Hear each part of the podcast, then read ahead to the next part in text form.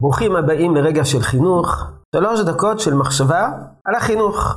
אתמול ראינו את הפירוש של חלק מן הקדמונים, הפסוק חנוך לנער על פי דרכו. על פי דרכו, בפתח דרכו. דהיינו, אל תמתין לחנך את הילד עד שיגדל, אלא תחנך אותו מהרגע הראשון. על כך מספר הרש"ר הירש בכתבי החינוך שלו.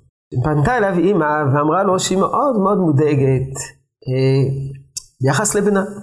היא מסתכלת על חברותיה, חברותיה, ורואה שהחברות שלה נכשלות בחינוך, והיא לא יודעת אה, מה היא צריכה לעשות כדי להבטיח את ההצלחה של חינוך בנה. אמר לה רש"ר הירש, הבעיה של חברותייך, שאינן מחנכות את הילד כשהוא קטן. הן מחכות עד שהוא מגיע לגיל 4, 5, 6, ורק אז מתחילות לחנך.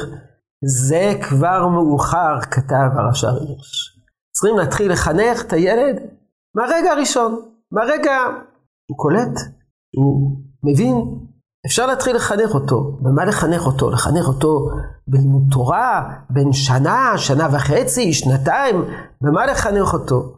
אומר הרש"ר הירש, לחנך אותו במידות. זו התשתית, בזה מתחילים. בכך אנחנו בונים את היסודות השורשיים ביותר, דרך ארץ קדמה לתורה, מידות בראש ובראשונה.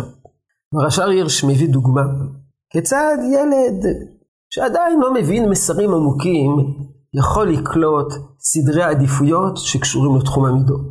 אומר הרש"ר הירש לדוגמה, אם הילד מספר לשון הרע, נניח, או מציק לחבר, או מציק לאחיו, או מתנהג בצורה לא יפה, לא ראויה, וההורים מבליגים. לעומת זאת, כאשר הוא שובר כוס, או שוגג, או אפילו במזיד, ההורים צועקים עליו, ונשמע קולם מקצה העולם ועד קצהו. הילד לומד סדר עדיפויות בעייתי. סדר קדימויות וסדר עדיפויות. מה יותר חשוב, מה פחות חשוב.